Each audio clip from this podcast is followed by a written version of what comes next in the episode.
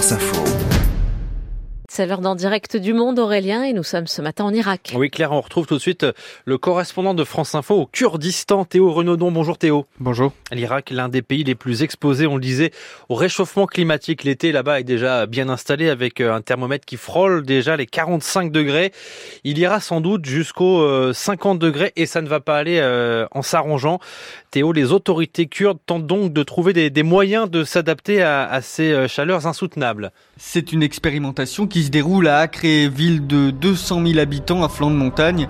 Dans trois quartiers historiques, les Kurdes ont tout simplement interdit le béton dans la rénovation et dans la construction des maisons. On est bien loin d'Erbil, la capitale kurde, avec ses grandes tours de verre et de ciment. Ici, le but est de préserver le patrimoine, mais aussi de lutter contre la chaleur. Priorité à la terre et à la pierre. C'est bien plus efficace que le béton pour avoir moins chaud, moins 10 degrés par rapport à l'extérieur sans clim.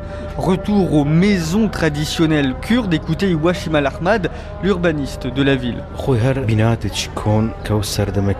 Ce sont des matériaux adaptés à l'environnement de la région. Ces matières sont aussi moins dangereuses que le béton pour la santé, en plus d'être efficaces contre la chaleur, le froid et l'humidité.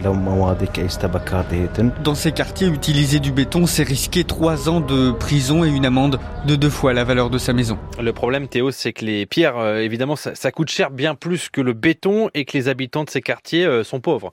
Oui, en plus, leurs maisons sont anciennes et ont bien souvent besoin de rénovation. Résultat, cette loi anti-béton les empêche de faire des travaux. Écoutez, Ismaël, qui habite dans le vieux Acré, les murs de sa maison sont pleins de fissures. On a dû abandonner cette chambre juste derrière là. C'est devenu trop dangereux. On vit dans les autres chambres. Cette loi est irresponsable de la part du gouvernement. D'un côté, ils nous interdisent d'utiliser du béton et de l'autre, ils ne nous aident pas financièrement. Pourtant, cette loi ne concerne que trois quartiers de la ville. Ils pourraient nous aider quand même. Dans la rue d'Ismaël, la moitié des familles ont abandonné leur maison pour aller dans des quartiers où le béton est autorisé. Merci euh, Théo Renaudon en direct du monde depuis le, Kurdistan irakien ce matin dans le 5-7 euh, de France Info. Bienvenue à tous, il est 5h26.